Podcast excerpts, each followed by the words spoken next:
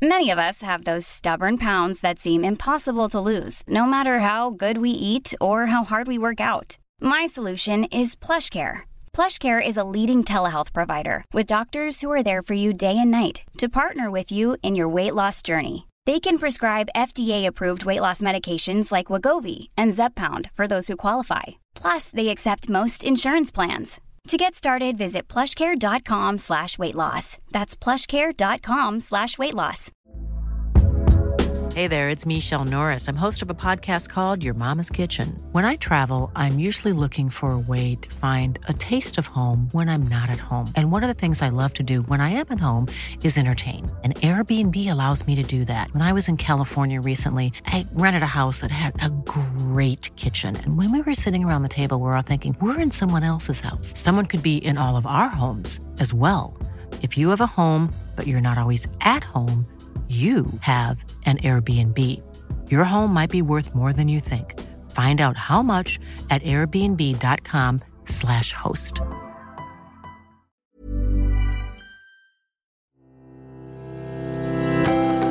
Hello and welcome to Second Opinion with me, Dr. Christian. This is the medical podcast that aims to soothe your sores and pour unction on your ailments. I have to make it clear for some bizarre reason, known only to lawyers, that if you feel unwell whilst listening to the podcast, you should always seek medical help, either by using NHS 111 helpline, consulting your GP, or visiting your nearest hospital. The opinions expressed in this podcast are, obviously, my own and those of my guests. Right, now that's my contractual obligation done. Let us crack on. See what I did there with the show. It wouldn't be Second Opinion without my second opinion, Alex Stanger. Alex, are you well? I am. Do you know what? We do have the start of the show written down, and that's it. And then we're just freeform. And you change it every single time. I can't keep up with you, Christian. I'm that good, aren't I? You're I'm that just good. on fire. I am so on fire, and I'm particularly excited because I have a dear, dear friend and a man I respect enormously in the studio today, Professor David Nutt, who is a professor of, I never get this right, it's psychoneuropharmo something. David, what are you a professor of? Neuropsychopharmacology. I nearly got it right. It's just the wrong just way the wrong way round. Yeah. Doesn't matter really. So, um, I, I don't want to bang about out this, but because he's probably sick of it. But David was the former czar, uh, drug czar for the Conservative government, and basically got sacked for telling the truth, didn't you, David? Yep. But you haven't done badly out of it, I think. Really, Well, uh, I got to meet you, Christian. you know. did get to meet me. I got to become sort of famous, notorious perhaps rather than famous. No, I, th- I think you are, and I think you're doing fantastic work. So I'm very, very pleased that you could come on board with us. And so today, if you haven't guessed already, with my little hints, um, we're talking drugs uh, and addictions and all sorts of things.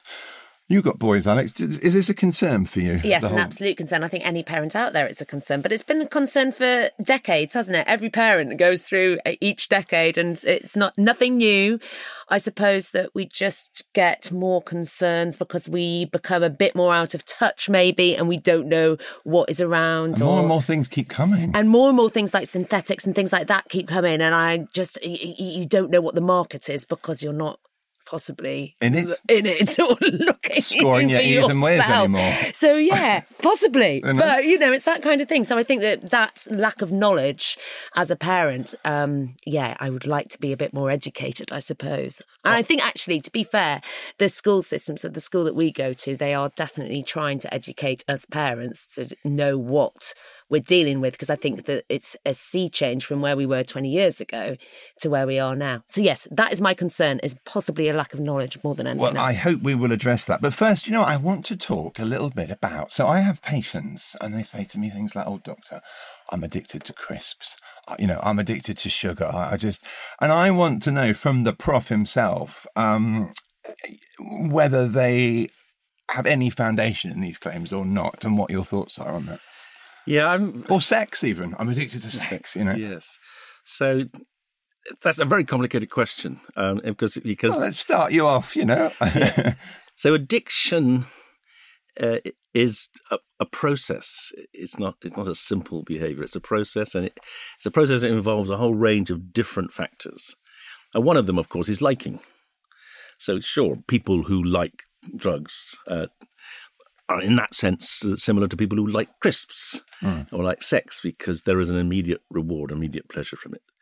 But liking something isn't enough to define it as an addiction. Uh, and typically, we bring in two other important variables. Uh, one is the inability to stop, Mm-hmm. and the second is having withdrawal reactions when you do stop.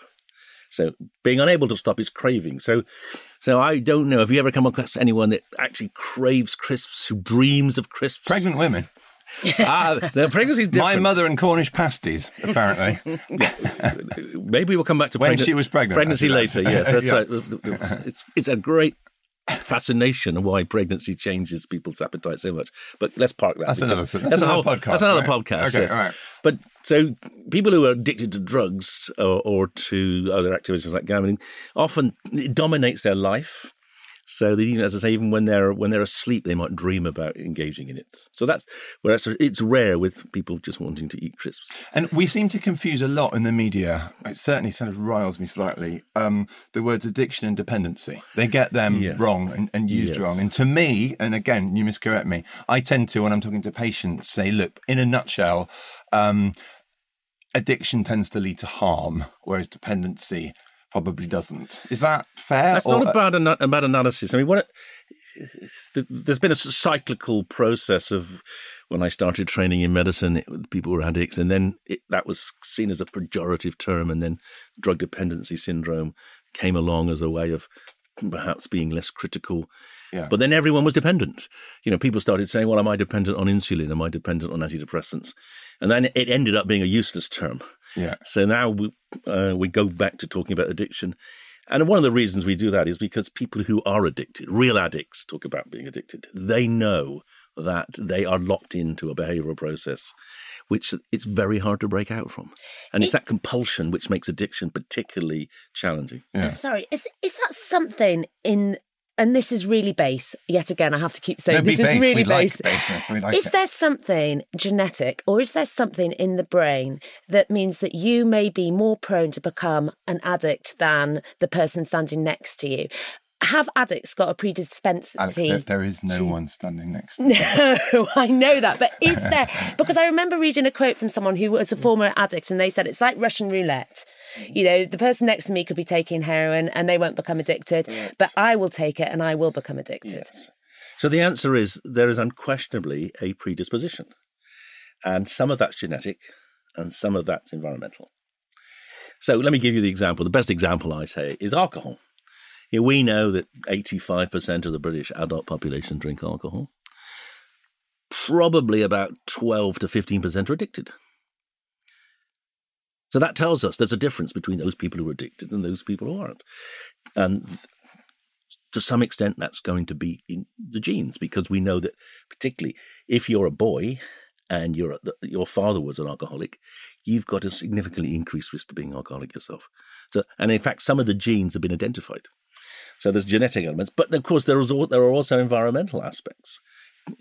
And I mean, most typically, of course, it's the it's the relationship between your ability to, to do something else uh, and uh, and therefore get off your addiction. So you know, if you if you look at say two groups of people, like you look at the Bullingdon Club, you know, people from Oxford taking cocaine when they're students against kids in a out you know in a in a state in London perhaps taking crack cocaine.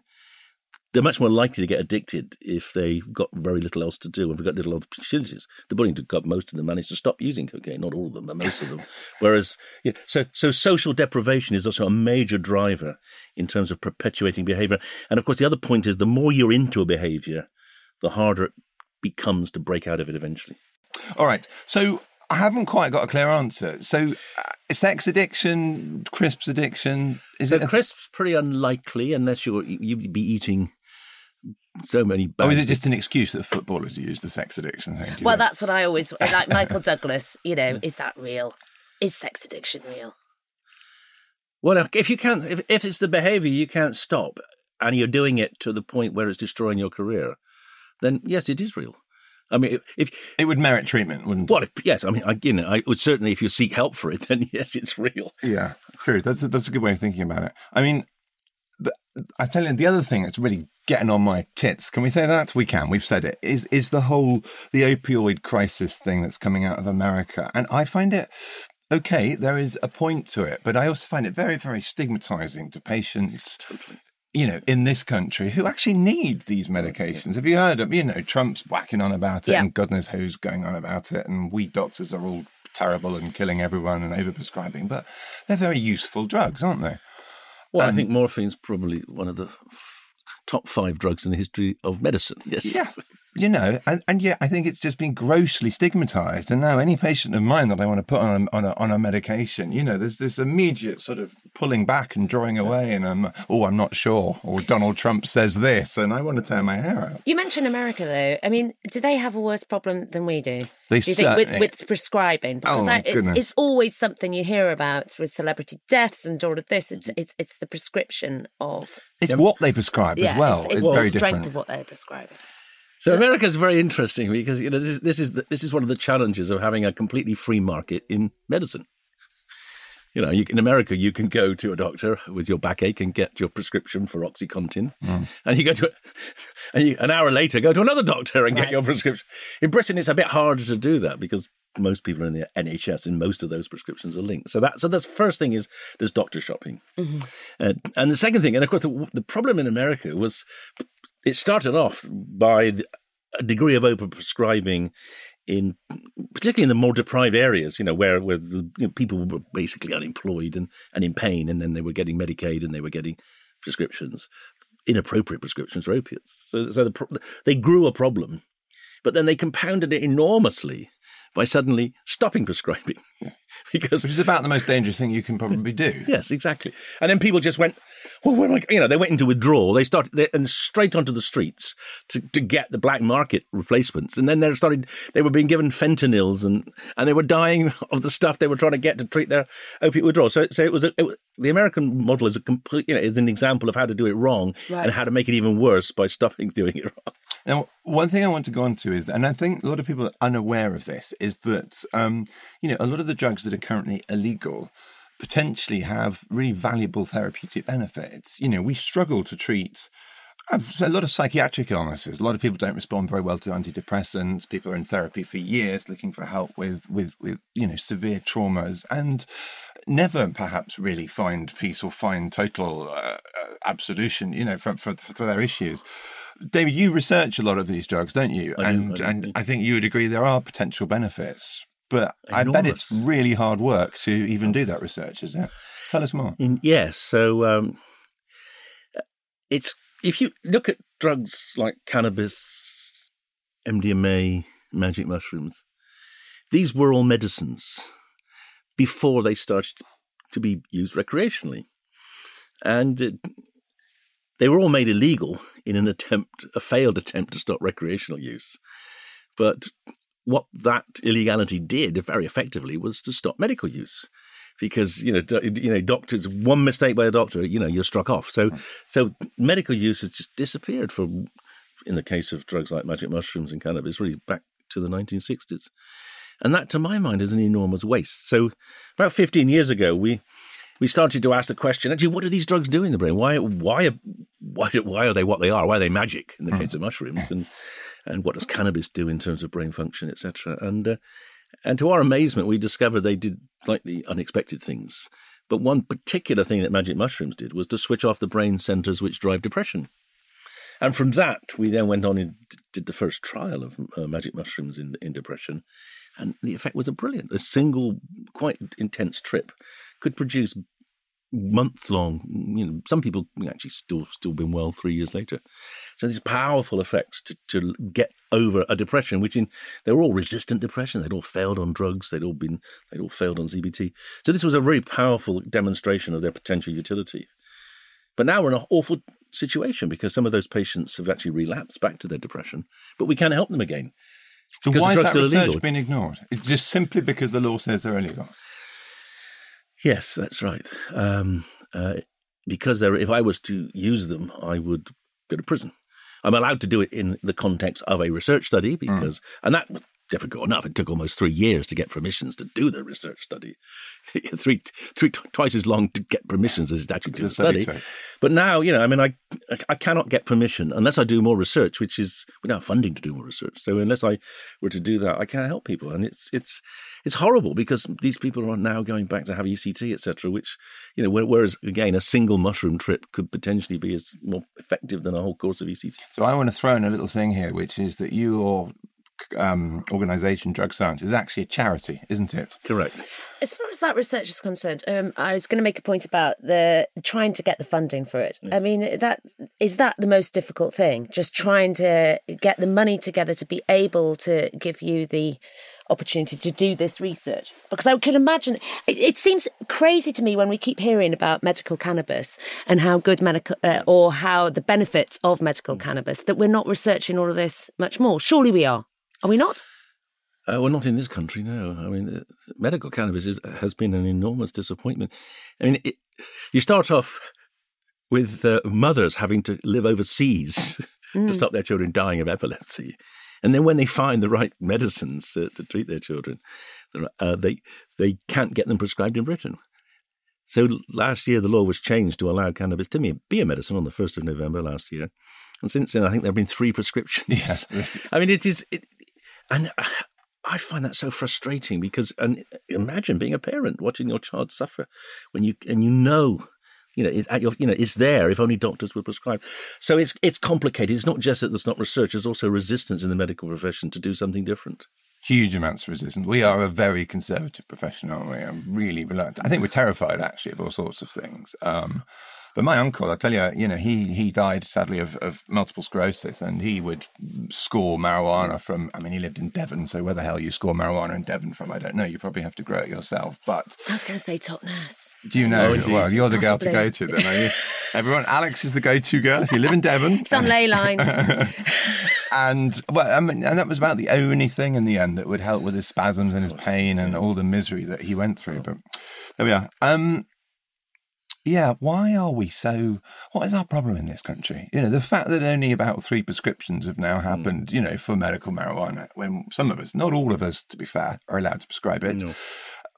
Why are we so sort of anti anti everything in this country, David? Do you do you know the answer to that? Well, That's I, wide. yeah, I, I big question. That. yeah, I blame the. I think it's the press. But if you look at other countries, there have been loads of precedences. Absolutely. Why do we not look at them? Well, there are I think I, I, Come on, David. Why? Why? It's because our press, most of our press, find drugs uh, or pretend to find drugs uh, distasteful, dist- morally abhorrent. People, you can get a lot of headlines about criticizing drugs. I have this idea that um, some newspaper editors put a little chip, you know, they come a little cut on their bedpost every time they get a drug banned because there's not. What else can newspapers do? Really, they can expose footballers' infidelity and they yeah. and they can ban drugs. And I said that. So the press has been enormously uh, detrimental here, attacking the use of drugs, uh, and therefore kind of minimizing the potential value. So that's the first thing.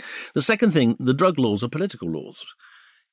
We uh, countries which have more rational approaches to drugs, like Switzerland, like the Netherlands, they they tend not to have two party systems where one can fight the other by being harder on drugs. It tends to be more consensual politics. And then when you're consensual about it, it makes sense. You know, look at Switzerland, you know, so you, you would imagine it's one of the most conservative countries on earth, which it is in many ways, mm. but they have heroin injecting rooms. Why? Because they don't want people injecting on the streets and dying because it gets in the way of the, you know, the tourists. So you have injection rooms where people can get treated appropriately. You don't get deaths. No, no deaths from heroin overdoses in Switzerland since this So it's utterly pragmatic. In Britain, we still don't have an injecting room because every time a local group or a, wants to uh, uh, set up one, even some local police chiefs now want to set them up. The, the MPs local get up and start saying, you know, this is not, not in our backyard. You know, we don't want this. They they change, you know, instead of they call them shooting galleries, which is an insult to the people who use them. Mm. And it's all about getting political leverage from from people who use drugs who actually, you know, are the easiest people to attack because they actually don't have much of a voice and they don't also mostly don't vote. So, so drugs is, drugs and politics are very intertwined in this country because our politics is also, I think, a pretty low level of intellect. And yet, from an earlier podcast we did about addiction, alcohol is legal. Mm. And yet, what's your view? Is it the worst thing that we could possibly be ingesting? So, alcohol is the most harmful drug in Britain today. That one of the reasons I got sacked was saying that. We did the analysis. Uh, there are 16 ways in which drugs can harm you. And if you add them all up, alcohol is the most harmful to society. If we want to reduce the harms of drugs in Britain, we've got to do something about alcohol. But we don't because there's five bars in the Houses of Parliament. They're all subsidised. People like to drink. You know, a lot of, there, I think there are six MPs at present under treatment for alcoholism. Uh, it's a huge problem, but we deny it. We actually, we repress our understanding of alcohol because we like to drink, and uh, and also because the drinks industry is also quite powerful at um, at promoting the sort of false benefits of alcohol. And I love the way we don't acknowledge that alcohol is a drug. We sort of Oh, yes. conveniently, you know, it's different. Yeah, it's can- not the same, do we? You know, um, there's an amazing organisation actually called LEAP, which stands for I think Law Enforcers or Enforcement Against Prohibition. Now they're a group of actually they are really incredible people. So some of these were, you know, they used to infiltrate drug gangs. They go undercover. Lots of them have changed names and addresses multiple times. They now speak out against prohibition, saying everything that we did in our working lives was a complete and utter waste of time and it does not work. They're, they're a really interesting group. If you haven't heard of them, do look into Leap. Um, because that's the front line, the people who were there fighting, going, this is not working. It's absolutely. There was this amazing story about uh, uh, one of those uh, those police officers who he was undercover in Northampton, I think, for about five months. Eventually, finger got names and addresses of all the drug dealers in Northampton, and then one morning, five o'clock in the morning, you know, two hundred police came in, cleared every single drug dealer from Northampton, and by two o'clock, they'd come from Manchester and Derby, and the market was had started up again. Business as usual. Well, even worse because they, they were fighting each other for control because you created a vacuum and then the, the outside came in, and this, you know, that, and he said it was just so heartbreaking. You know, he he risked his life for months and months and months to get rid of this problem. Did was make it worse.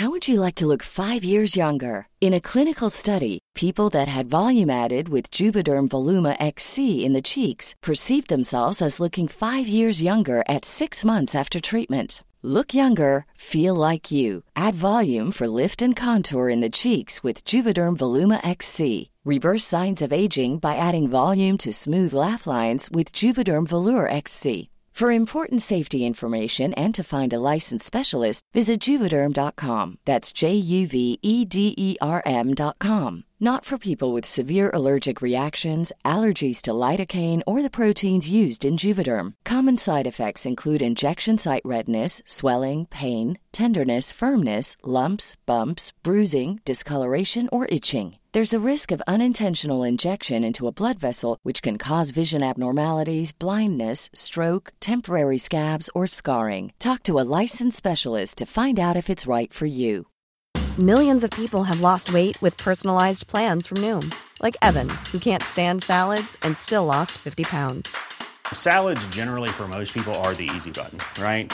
For me, that wasn't an option. I never really was a salad guy. That's just not who I am. But Noom worked for me. Get your personalized plan today at Noom.com. Real Noom user compensated to provide their story.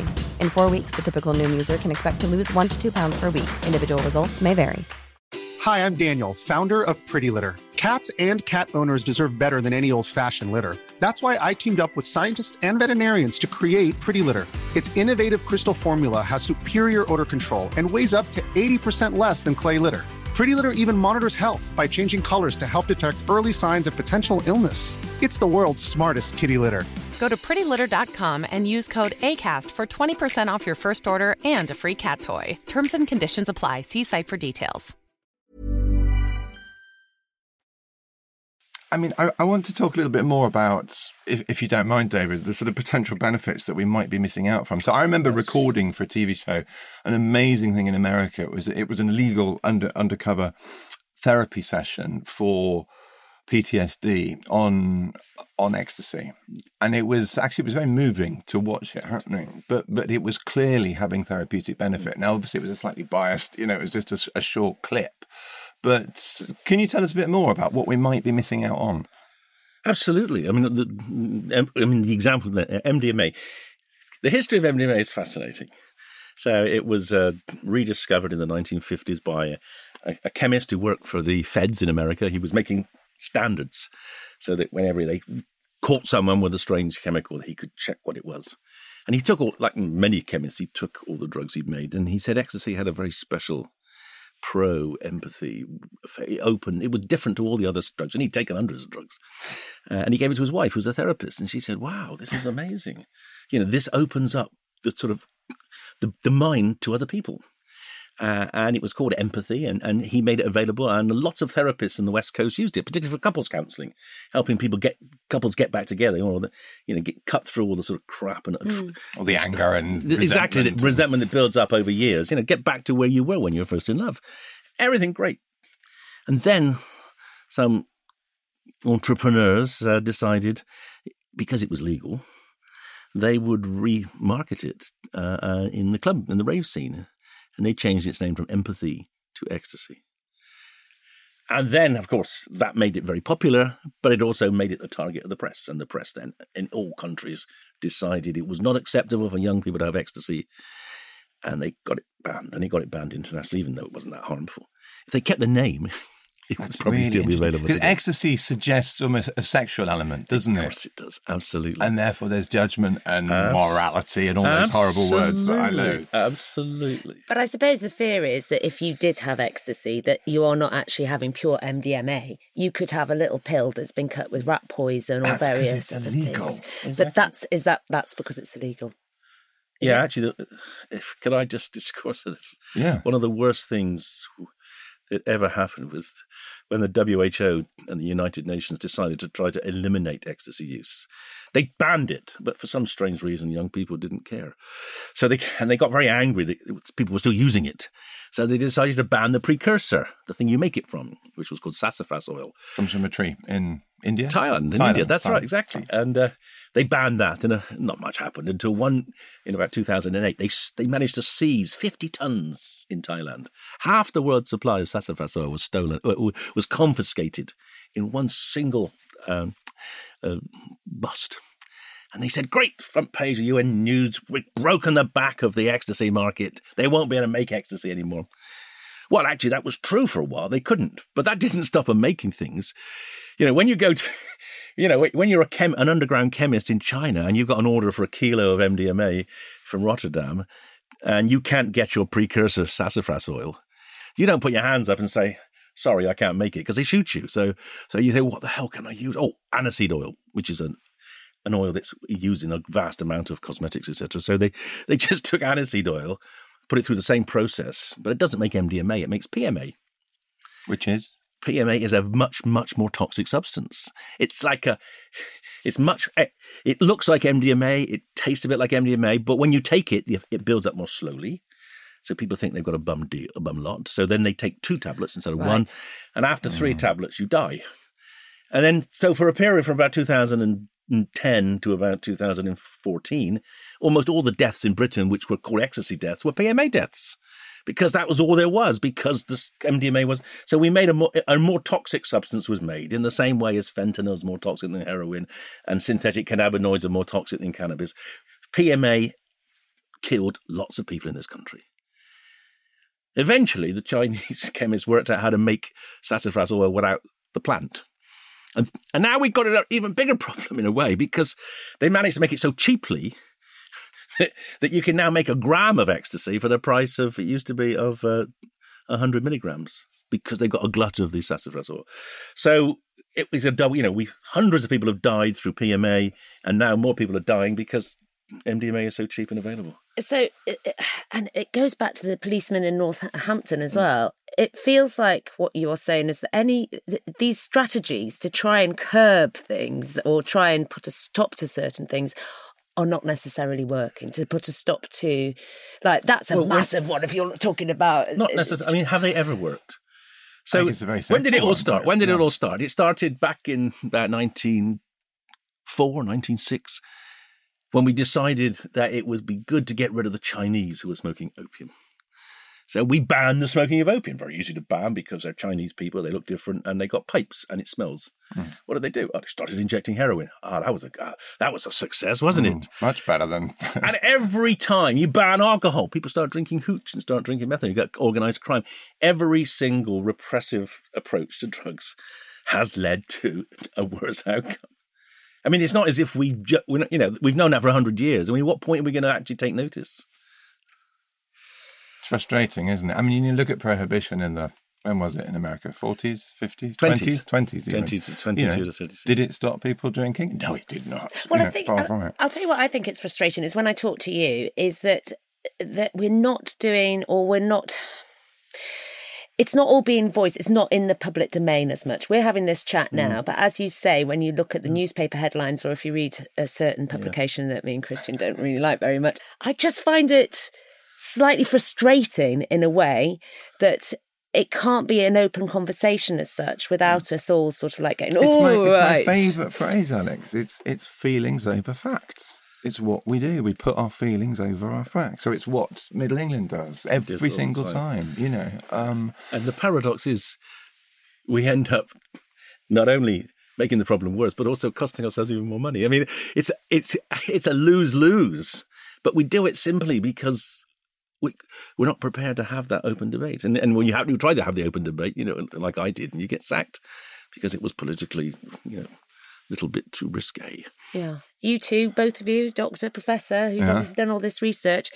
In a perfect world, what how would we change this? How would we how would you get a hold of it? put it in the hands of the people who know what they're doing. Exactly. So, you know, make it, manufacture it safely so you know exactly what's in it and at what quantity. So, you know, when you buy your aspirin from from Superdrug or Boots or any other reputable pharmacy, um, you know exactly what dose you're getting and what it says on the box is probably true, you know. Um, when you buy your ecstasy pill, who knows what's in it? David, what else would you do? It's a good question, actually. Oh well, you look around the world where you know there's lots of examples of good policies at work. So you bring those together. You know, I mean, uh, my own view also is, it's, like- you know, a bit like yours, Christian. Is it having done a very detailed assessment of, of the harms of different drugs? I think drugs which are less harmful to the user than alcohol should be available in, on prescription, or at least in pharmacies, or, or in some other shop. You know, like you know, like a head shop, because it seems to me it's it's, it's wrong and immoral, and also un- makes no economic sense to in- only allow people to use a drug which is more harmful than alternatives. And alcohol is pretty harmful. So drugs less harmful than alcohol, I think you should you should be able to access in a way. And you could have smart cards. You know, you could say, okay, if you, know, if you can have twelve uh, uh, um, ecstasy tablets a year, hundred milligram, you know, that would be your dose. You know, that would be a perfectly from almost everyone a perfectly safe dose. You you could organize it in such a way that you know they were like prescriptions, uh, and that would reduce an enor- or, you know almost all the uncertainty about safety, etc. But you also need education. And you need, you know, you need a, an honest debate as well. I mean, at schools, there's almost no no teaching about drugs at all because it's still this sort of just say no. If you talk about it, they're going to encourage them to do it. Which, of course, you know, we know actually, you know, it, it, that might be p- true to a little extent, but if you don't talk about it, they'll do it really dangerously. Yeah, and I, I, I don't know if it is true. Actually, you know, we certainly know. If, well, if you take sex as a parallel, whether this is a valid argument or not, I, I, well, that's another debate. But you know, we know that where you're telling kids, say, teaching them purity, shudder. You know, we know that they all went off and were banging away like rabbits from a very young age. If you teach them all the details of sex, they tend to choose to have sex at a later age. And the rates of teenage pregnancies and STIs go down. And I suspect No, I think that's the same like, will apply. Of course, to- people have done educational packages around drugs. Just say no. And then kids say, well, stop that. Yeah, why? But if you educate people properly, I mean, the Dutch again, you know, you, you kind of, I find it so weird, you know, that that they're not very far away. You know, was it 40 miles across the channel? Yeah. And they're just, you know, they're like a century ahead of us in terms of maturity. You know, Yeah. Not- they educate their kids appropriately. They also have testing systems. They, almost no Dutch child dies from using drugs because they can get, if they want to take drugs, they can go and get it tested, know exactly what it is, get adv- you know get advice, get feedback on, on what what it is, what its strength is, and also the government knows what's going on. In a nutshell, we were talking, and I think we mentioned PTSD, but we haven't really mentioned what else Yes. we could possibly help by using these drugs. So psilocybin, our magic mushrooms in depression, very Yeah. powerful. One of the areas, I think the area that's going to be most revolutionized by, uh, particularly by psychedelics like mushrooms, is going to be addiction. Because these drugs are anti-addictive. Not only don't you get addicted to them, because if you keep taking them, the effect wears off, but they can change the way you view your addictions. One of the greatest stories, uh, most people don't know this, but the man that founded Alcoholics Anonymous, Bill Wilson, he had his conversion from he was what they call a chronic inebriate, a Yale graduate. They were going to lock him up for life in an institution because of his drunkenness. Uh, so he'd been about 16 years chronically drunk, and he had this psychedelic experience when he because was on a mountain and he's kind of the god was there, and he stopped drinking and he never drank again.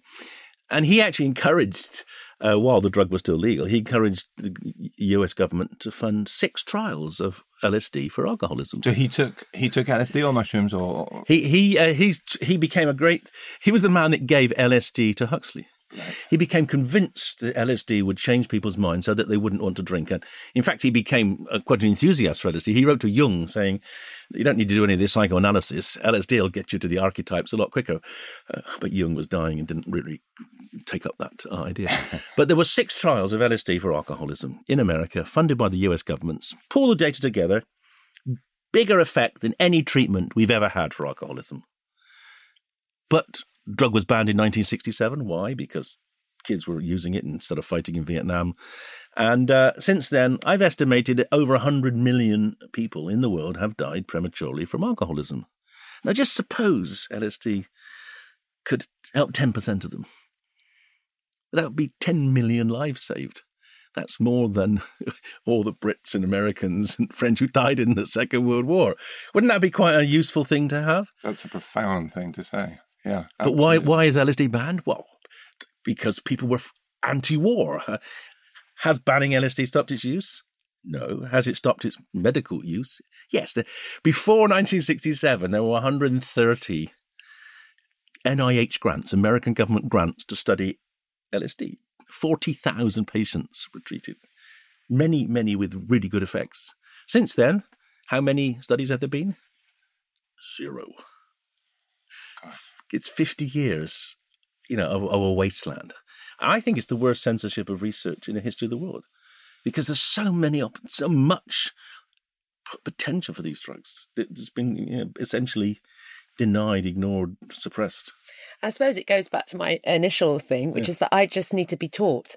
so it's we just need an understanding, I suppose. That is that what That's you're That's why saying? it's great to have a program like this because you there isn't, you know. Actually, it's interesting what you said earlier on. You know, my sacking was all, the beginning of a public dialogue about drugs.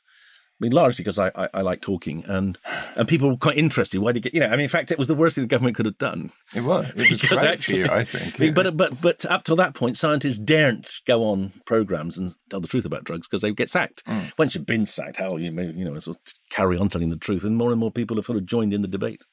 And loath as I am to um, promote someone else's book and not one of mine, actually, no, no, no, really. And I, I mean this. David has written a very good book. I think it's called Drugs Without the Hot Air. Correct. Um, so if you want sort of the proper, you know, ungovernmentalized advice on drugs, it, it's not a bad read. I have to say that. Can I say two things? The first is the last chapter in that book is specifically for parents. Oh, good. It's what to tell my kids. And the second is that the new edition, I have just finished revising it. And that's been a big task because in the last 10 years, a lot has changed. So the new version, the new edition is going to come out just after I bet it has because we talk about medical cannabis much more, don't we? David, what's the current evidence on marijuana and its and its benefits? My view is that this is No, great- not view. What's the evidence, David? The evidence is that there are many, many potential uses of medical marijuana. Uh, if we were to bring all of them into sort of the, the medical arena, this would be the greatest uh, explosion of medical treatments in the history of medicine. I've said that, I've, that med- medical marijuana is to, to today's doctors what penicillin was in the 1940s. It's, it's a plant product that's going to revolutionize medicine. I think it have a bigger impact than penicillin because there are so many different disorders that the medical marijuana products can, could potentially treat. Everything, you know, from cancer potentially right through to disorders like uh, PTSD and uh, insomnia. So it's hugely exciting. In Germany, there are over 50 indications for medical marijuana that the state insists will be reimbursed by insurance companies. Oh, over 50. In Britain, they're talking about four, but the reality is there will be very many more. And what we're trying to do is learn what those are from what patients are doing. So we're going to, hopefully, drug science is going to be launching a, a massive national uh, attempt to find what patients are using um, medical marijuana for, and then putting them in touch with doctors that want to prescribe for those indications. And I think in a in a, a year or so, we will gather so much information that the rest of the medical profession will then be confident in prescribing. Mm. Sorry, can I just ask at the moment how many can not all doctors can't prescribe specialists it, can they? Can prescribe. So it's only specialists. So we're talking about uh, uh, uh well, that's quite a lot. People. There's about forty thousand specialists. Oh right, okay. Yeah. So but, but it's, no, but it's not any. It's specialists in isn't it pain medicine? No, no, it's just any specialist can prescribe. Any specialist in any. Uh, so oh, in any field. Any specialist in any field. I see. I didn't even know that. so, so Britain's interesting. Unclear. It is. We're the only country. We've actually basically because we didn't know what to do. The chief medical officer last year said basically it's open to specialist prescribing, um, but the specialist then has to get a special pink pad to prescribe the cannabis on. But in principle, I don't think any specialist would be denied access to medical marijuana prescribing. And then, of course, what will happen is that uh, GPs, and we have a number of GPs we're working with on drug science, GPs who are interested will then work with a specialist and then take on that responsibility and, and, and uh, basically increase the number of prescribers. So, David, we've been talking about lots of different drugs here, but are there any specific drugs that you would say to your kids, don't go near it? Uh, there are no benefits here whatsoever? Yeah, there are. And the, the, the, first thing to say is never inject. Never, ever inject a drug because that's the most dangerous way of giving a drug because if it might, it might kill you when you inject it, but also, of course, there's always the risk of, uh, of transmitting a virus. So never inject. That was the first thing to say. The drugs which are, are likely to be most dangerous will be strong opiates like the fentanyls and heroin, crystal, crystal meth, and crack cocaine. Those are the three classes of drugs that I would still say avoid at all costs. There's plenty of alternatives. Obviously, if, you know, be sensible what you do and make sure what you're doing is is you, if you ever use drugs, use them in, in, in, the company of people who aren't using and can look after you if necessary. Uh, and if you're not sure, don't or take very small amounts. But really, I would strongly recommend avoiding those three kinds of drugs because those are the ones that are most addictive and most dangerous. Final question, David. It's a biggie, so brace yourself. Uh-huh. If you were the king of the world, to quote a cheesy film, um, what ideally would you change about our approach to drugs, the laws around drugs, everything we've been yeah. talking about today? Well, very simply, I would just bring in evidence based policy. So I would look as we have done systematically at the relative harms and the benefits of, of the different drugs. And the ones, as I said earlier on, the ones that are less harmful than alcohol, and certainly if they have benefits, I would make available through pharmacies or other kind of licensed premises. Uh, I mean, clearly there are some drugs which are always going to be far, too dangerous to to basically put out there in, in, any kind of regulated form. But a regulated market for the majority of uh, majority of recreational drugs would almost certainly be the best way forward. Drug science has done some research on that, and I'm fairly confident that that would be not only the safest way forward, but also the way that facilitates research most. And also, actually, interestingly, because it's a market, will actually bring income to the state. So there we have it, folks. Um, that's about it. I think we can definitely conclude gross hypocrisy towards our attitude um, to drugs in this country. You know, almost a government endorsed pushing of alcohol while suppressing many, many other substances that could have extremely valuable therapeutic benefits. Huge, huge thank you to Professor David Nutt. Um, for joining us and talking so openly and wisely. Alex, thank you for being my my second opinion, my my my counterbalance to some of my sometimes slightly um, swayed views. Um, And thank you to you guys for joining us and listening. You can get in touch by emailing surgery at thepodcastworks.com or you can message me on Twitter. Be nice. At Dr. Christian. If you've liked what you've heard, give us five stars. You know what to do. Thank you for listening and we'll see you next time. Goodbye.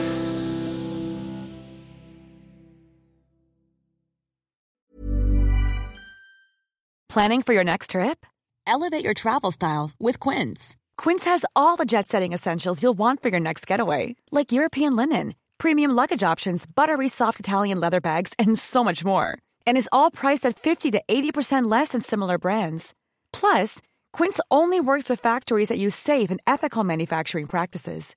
Pack your bags with high-quality essentials you'll be wearing for vacations to come with Quince. Go to quince.com slash pack for free shipping and 365-day returns. Want flexibility? Take yoga. Want flexibility with your health insurance? Check out United Healthcare Insurance Plans. Underwritten by Golden Rule Insurance Company, they offer flexible, budget-friendly medical, dental, and vision coverage that may be right for you. More at uhone.com. Planning for your next trip? Elevate your travel style with Quince. Quince has all the jet-setting essentials you'll want for your next getaway, like European linen, premium luggage options, buttery soft Italian leather bags, and so much more. And is all priced at 50 to 80% less than similar brands. Plus, Quince only works with factories that use safe and ethical manufacturing practices.